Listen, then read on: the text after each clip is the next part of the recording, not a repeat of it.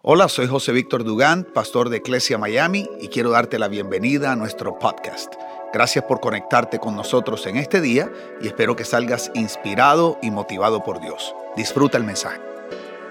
Quisiera eh, comenzar hablando un poquito de algo que me pasó esta mañana y es que estaba leyendo las noticias. A mí me gusta leer las noticias. Lo que pasa es que en este tiempo y durante esta pandemia es un poquito complicado leer las noticias porque parece que todo fuera malo. Entonces estaba leyendo una noticia y decía, la noticia era acerca del efecto negativo que la cuarentena puede tener o tiene en nuestra salud emocional y mental. Bueno, y empezaron ahí a, tú sabes, a enunciar todos los efectos negativos de estar encerrados. Y entonces yo empecé a leer eso y dije, wow, Señor, déjame y sigo a la siguiente noticia. Ah, claro, y entonces, eh, además de que dieron los efectos negativos, enseguida dijeron, no, pero lo bueno es que ya van a empezar como a, aflojar un poco las restricciones para que la gente empiece a salir. Y bueno, anunciaron hace unos días atrás que el estado de la Florida y la ciudad de Miami donde nos encontramos entraba lo que se llama en fase 1 para poder empezar tal vez eh, a ir regresando otra vez a la normalidad, ¿verdad? Social y, de poder ir a un restaurante, aunque sea eh, menos personas. Y bueno, entonces yo leyendo la noticia y decía todos estos efectos negativos que la cuarentena y estar encerrado tiene en la salud mental y emocional. Y luego entonces cuando, cuando bajo a la siguiente noticia, eh, dice, ella empieza a hablar del efecto de devastador que va a tener el que aflojen las restricciones y volvamos a salir. Entonces yo dije, bueno, pero entonces ¿en qué quedamos? Hay un efecto devastador si nos quedamos en la casa y hay un efecto devastador si salimos otra vez. O sea que por donde lo mires hay un efecto devastador. Y digo yo, con razón la gente anda con tanta desesperanza últimamente, porque pareciera que los medios de comunicación están jugando con uno para ver cómo de alguna manera atraen, ¿verdad? Nuestros, eh, o apelan a nuestros temores y a nuestras inseguridades para podernos mantener esclavos de las noticias, porque ellos viven de eso. Y me preocupa que estamos siendo bombardeados por tanta negatividad que noto a la gente con una desesperanza terrible. Y quiero traerte una enseñanza. Lo vamos a hacer eh, este domingo y el domingo que viene vamos a estar dando una serie pequeña que le hemos puesto Reset. Y creo que es muy importante. ¿Por qué? Porque si estamos empezando a caminar hacia salir de estas restricciones, es importante entender que vamos hacia algo nuevo. Tal vez hay cosas del pasado que, que puedan volver otra vez, pero la realidad es que va a haber muchas que no van a poder volver. Vamos hacia un nuevo normal. Entonces es fundamental poder hacer un reset en nuestro corazón, un reset en nuestra mente y prepararnos para lo nuevo que viene. Entonces, eh, hablando de esta pequeña serie que se llama Reset, hoy la enseñanza se llama Reset Esperanza. Y estamos creyendo que a través de la palabra de hoy, el Espíritu Santo le va a hacer como, como un jumpstart, ¿verdad? Va a tomar tu capacidad de creer, tu capacidad de tener esperanza y la va a reactivar para que puedas alinearte con las cosas maravillosas que Dios tiene para ti, no solo en este tiempo, sino a través de lo que está sucediendo, aún aquello que no parece tan placentero, ¿verdad? Vienen cosas nuevas para tu vida y es importante que estés sincronizado en fe con las cosas lindas que Dios tiene para ti. Entonces quiero eh, utilizar una historia de la Biblia muy dramática y es la historia de cuando el profeta Samuel visita una viuda en un lugar que se llama Sarepta, ¿verdad? Y el profeta Samuel va donde esta viuda y le pide comida y agua. Pero resulta que la condición de esta viuda con su hijo era terrible porque ya no les quedaba casi comida y básicamente estaban esperando a comerse lo último que les quedaba para morir. Y creo yo que se parece a algunas situaciones que estamos viendo últimamente donde hay gente que ha perdido los empleos, eh, a veces no tiene para la provisión de su casa, pero quiero que sepas que Dios está a punto de hacer algo tremendo en tu vida y la vida de tu familia. Dice Primera de Reyes 17:12, dice así.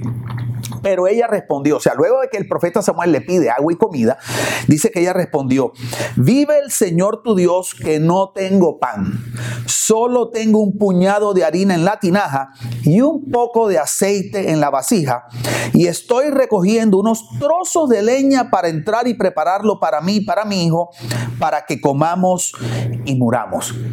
Una cosa tremenda. O sea, esta mujer lo que le quedaba era como las sobras de, lo que había tenido en algún momento, ¿verdad? Le quedaba, no tenía ni pan, solo un puñado de harina. No tenía aceite, sino un poquitito. Y ni siquiera tenía leña, sino los trocitos que le habían quedado de la, de la leña que había usado. Entonces, para ella era una situación eh, terrible de total desesperanza. Qué tremendo. La respuesta de esta mujer refleja la desesperanza que ella tenía y yo creo que también es un reflejo de la desesperanza que existe hoy en día en el corazón de la gente que se siente que está viviendo con el poquito que le queda, con las sobras, esperando a ver cómo se reactivan otra vez. Y esta mujer, quiero que escuches, esta mujer tenía un sentimiento tan profundo de desesperanza que no le permitía ver que Dios estaba a punto de intervenir en su vida y cambiarla de manera radical. Porque si tú continúas la historia, te das cuenta del milagro que Dios hace a través del profeta Samuel en la vida de esta viuda y la lleva no solamente a salir de una situación terrible, sino que la coloca en una condición mejor que antes de la crisis. Pero lo que estaba viviendo no le permitía ver que Dios estaba a punto de hacer algo grande en su vida y la vida de su hijo. Y yo me pregunto si de pronto algunos de ustedes que están viendo hoy se encuentran en una situación de desesperanza y no te has dado cuenta que Dios está a punto de hacer algo grande, porque yo estoy convencido que eso es lo que va a suceder. Dios estaba a punto de, tomar a esta viuda y llevarla de la escasez a la abundancia en la crisis. Y estaba a punto de llevarla, escucha esto, de la incertidumbre a la confianza. Pero ella no lo podía ver. Ahora, ¿qué fue lo que produjo la desesperanza en el corazón de esta viuda? Que ella estaba viviendo una situación muy crítica donde parecía no haber salida. Quiero volver a repetir eso.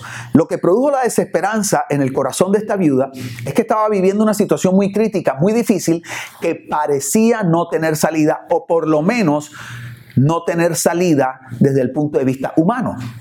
Y eso es lo que está pasando en muchos lugares del mundo hoy. Porque cuando yo me reúno a hablar con la gente en, diferentes lugares, sea por eh, FaceTime o cuando sí, haciendo videoconferencias o con mi familia, el común denominador es que la gente me dice, eh, pastor, o me dicen, José, es que el problema es que nos sentimos impotentes.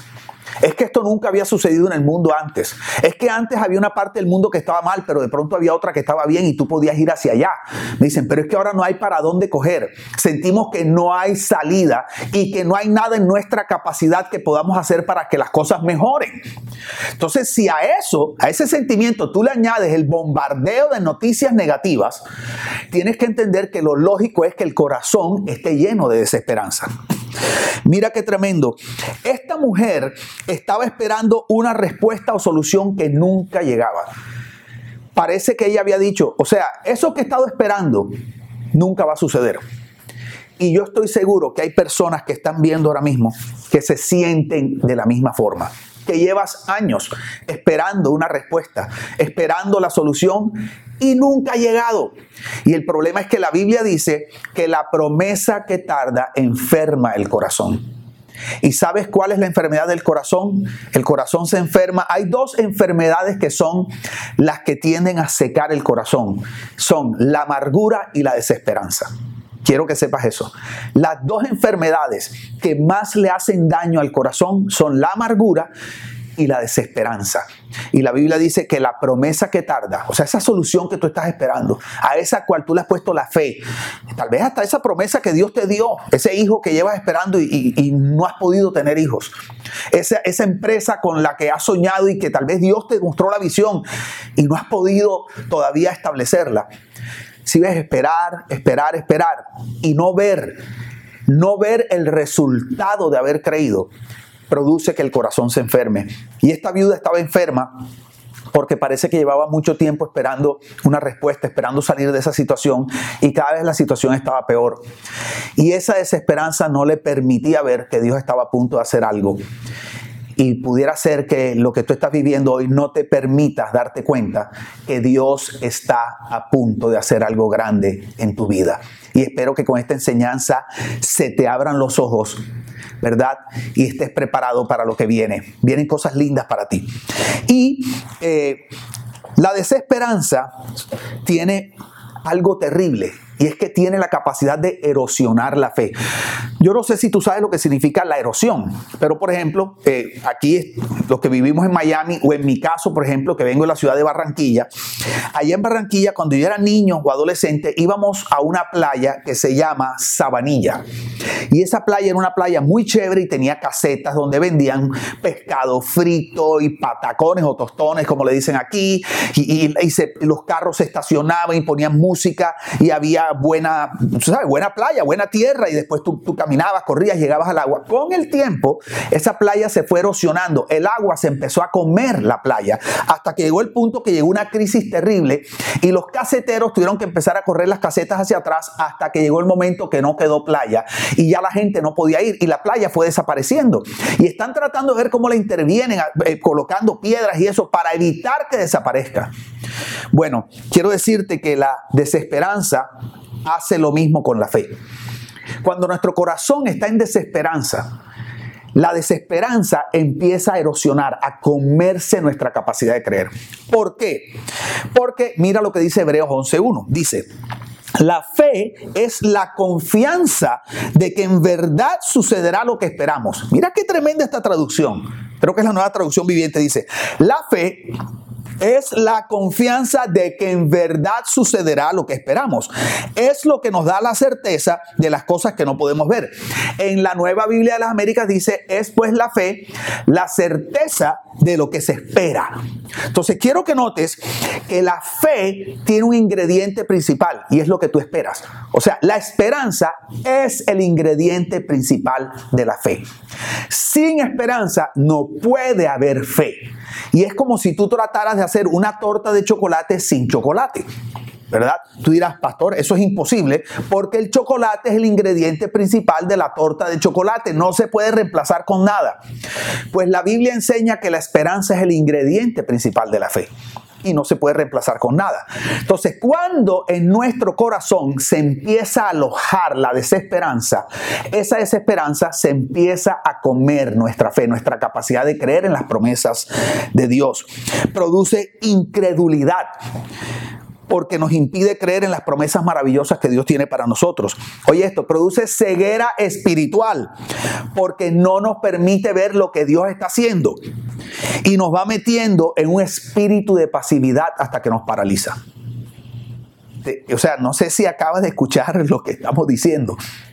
La desesperanza erosiona tu fe porque produce incredulidad, o sea que no nos permite creer las promesas maravillosas que Dios nos dio, produce ceguera espiritual, o sea que no solamente no podemos creer en lo que Dios dice que va a hacer en nuestra vida, sino que no podemos ver lo que Él ya está haciendo en nuestra vida.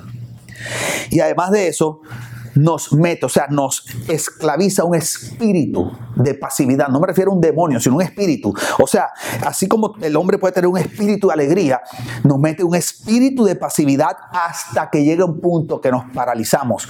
Porque lógicamente te pones como la viuda. Ella dice, vamos a, cocinar esto para morirnos. O sea, llegó un punto donde ella dijo, ¿para qué me voy a esforzar si no hay esperanza de que vaya a suceder algo diferente? Entonces llega un momento que la esperanza se come tu fe, te paraliza al punto de que no ves lo que Dios te prometió, no ves lo que Dios está haciendo y tomas la decisión de quedarte en ese lugar y básicamente echarte a morir. Por eso es que yo creo que una de las raíces de la depresión es la desesperanza. Porque cuando yo noto a personas que se deprimen o cuando yo, me acuerdo hace unos años atrás, eh, entré en una profunda depresión, lo que quería era quedarme acostado en la cama. O sea, entré en un espíritu de pasividad terrible. ¿Por qué? Porque yo decía en mi corazón y mi mente, ¿para qué me voy a levantar si nada va a cambiar? ¿Para qué me voy a levantar si cuando termine el día todo va a estar igual? Entonces, eh, Dios quiere hoy hacerle un reset a tu esperanza. Qué tremendo. Un reset es como cuando tú tomas un teléfono en estos días. Eh, Dios me regaló un laptop nuevo. ¿Verdad? Y entonces tomé el laptop anterior y se lo regalé a mi hijo Daniel. Pero yo quería dárselo en la mejor condición posible. Entonces, además de que se lo limpié, se lo puse bien lindo, le hice un reset. O sea, un reset significa que lo volví a llevar a los, a como él estaba cuando vino de fábrica. Entonces, me metí, ¿verdad? En el sistema, en los settings y lo llevé y le quité toda la información que él tenía hasta que quedó como nuevo. Dios quiere hacerle un reset a tu esperanza en este tiempo. Quitarle todo lo que has ido metiendo, toda la basura, todo el spam, ¿verdad? Tanta foto que a veces, que, fotos que ni sirven. Dios quiere sacar todo eso que ha ido entrando en tu corazón y en tu mente a raíz de las crisis, a raíz de las pérdidas, a raíz del esperar y no ver nada pasar. Y Dios quiere renovar tu esperanza para que entonces puedas volver a creer, volver a ver y volver a actuar. ¿Ok? Entonces, mira qué tremendo. Hebreos 6:19 dice, tenemos como ancla del alma una esperanza segura. Qué cosa tan tremenda. Cuando se restaura tu esperanza, tu alma encuentra un ancla donde amarrarse. Mira esto, o sea que la esperanza le da firmeza y seguridad al alma. Cuando uno no tiene esperanza, el alma, el alma son los sentimientos, los pensamientos, tú sabes, ese ser interior no tiene de dónde agarrarse y por eso es que se echa a perder, porque no sabe, no, no hay tierra firme y se siente que está en la marea, en, el, en alta mar y que la marea, las, las olas de la vida y de las crisis se lo llevan para todos lados y no hay, no hay ninguna islita, no hay de dónde agarrarse. Pues Dios quiere renovar tu esperanza para que tú puedas tener esa ancla de la cual tu alma se pueda agarrar. ¿Ok? Mira cómo dice 1 Pedro 1.13.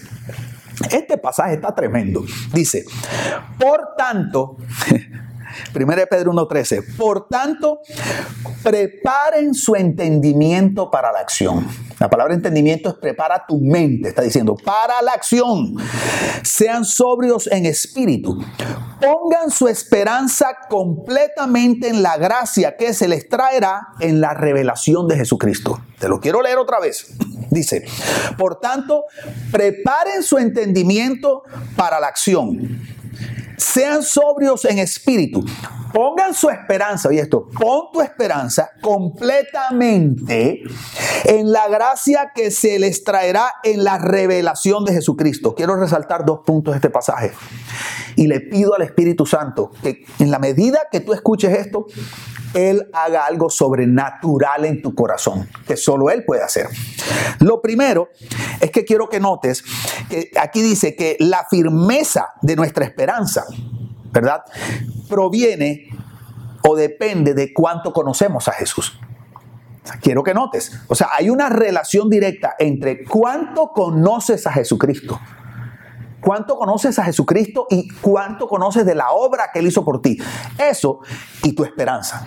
Entonces, la Biblia enseña que entre más conoces a Jesucristo, más se te revela la gracia que te da esperanza, que le da firmeza a tu esperanza. Entonces, ¿qué significa Jesucristo? Jesús el Cristo es, ¿quién es Jesús? No Jesús el, el hombre que estaba en el burrito montado.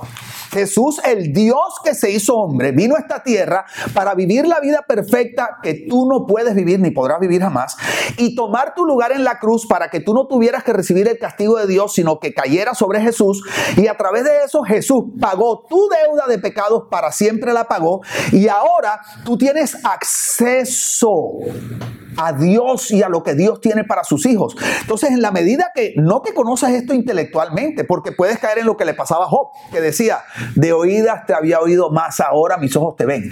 O sea, hay mucha gente que ha oído mucho de Jesús, pero no conoce a Jesús. Entonces la Biblia dice que entre más conoces a Jesús el Cristo, no a Jesús el hombre, a Jesús el Dios hecho hombre, más se te revela esa gracia que te produce esperanza a tu corazón.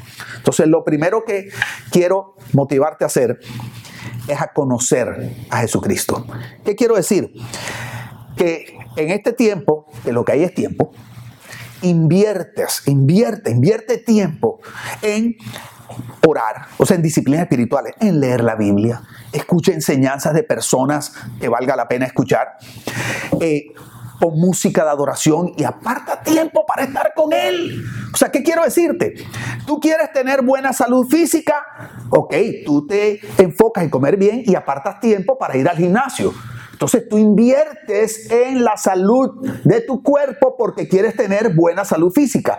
Pues quieres tener buena salud espiritual, necesitas invertir en tu vida espiritual, en tu ser espiritual.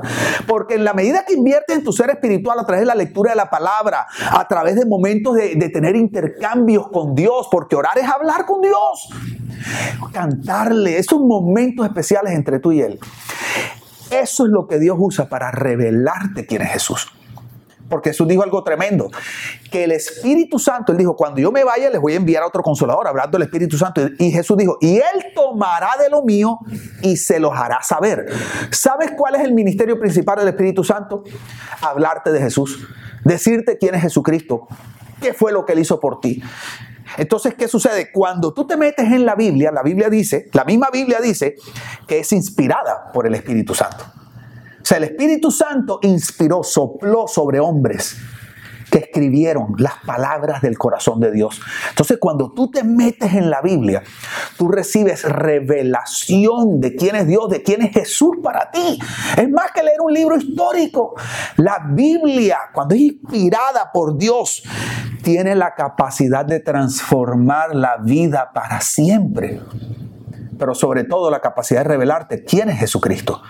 Entonces, en este tiempo, primero, lo que quiero sugerirte es que quieres que tu esperanza se tenga un reset, una, como una reactivación, necesitas conocer quién es Jesús. Necesitas conocerlo personalmente y eso solo se hace a través de disciplinas espirituales. Si ves, las disciplinas espirituales no salvan. Tú no lees la Biblia para salvarte. Tú no oras para salvarte. No, tú lees la Biblia y tú oras para disfrutar la salvación, que es diferente. Entonces, invierte tiempo en eso. Y lo segundo que quiero que notes de este pasaje de 1 Pedro 1.13 es que Dios te está motivando a salir de la pasividad. Porque dice algo tremendo, dice, prepara tu entendimiento para la acción. Está diciendo, prepara tu mente. O sea, hey, mentalízate que el asunto se va a empezar a mover. ¿Ok? Algo va a empezar a suceder, pero tienes que estar preparado mentalmente para lo que va a empezar a suceder. Es como si yo dijera, prepara tu mente para la acción, prepárate para avanzar, prepárate para conquistar las metas y propósitos que he puesto delante de ti, pero prepárate, no quédate ahí hasta que algo suceda, no, no, tú levántate, vístete como que te va a dar la mejor entrevista para el negocio que siempre has querido. O sea, empieza a hacer lo que estarías haciendo si ya estuvieras sucediendo. ¿Entiendes eso? Mira qué tremendo. Oh, eh, estaba leyendo en estos días, ¿verdad? En un, en un post que pusieron en Instagram, que creo que fue de Living Room, y pusieron un post que decía que visión es, ¿verdad? Creo que dice que algo así como la visión es cuando tú vas al futuro y ves lo que Dios tiene para ti y luego te devuelves al pasado y empiezas a caminar en eso que viste.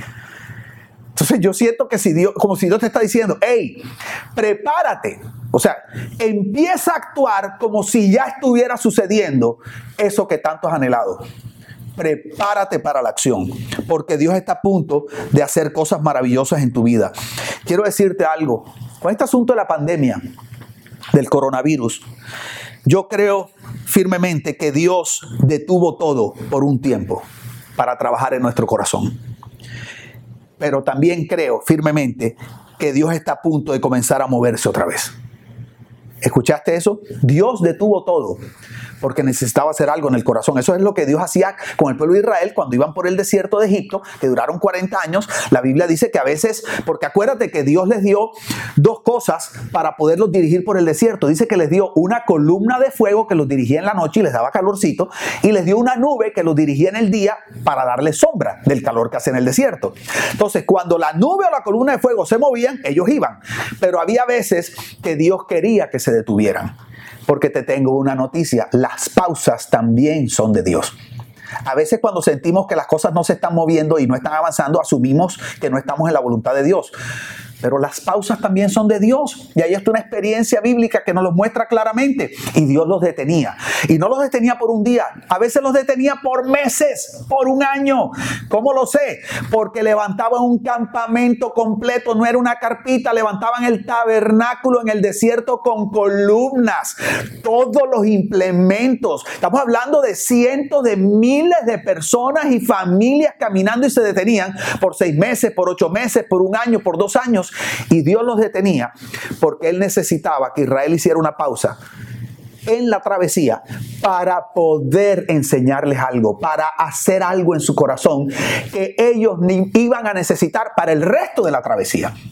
Entonces Dios es tan buen padre que Él no puede permitir que sigamos caminando sin el carácter o las herramientas necesarias para el resto de la travesía. Y Dios nos ha mandado a hacer una pausa.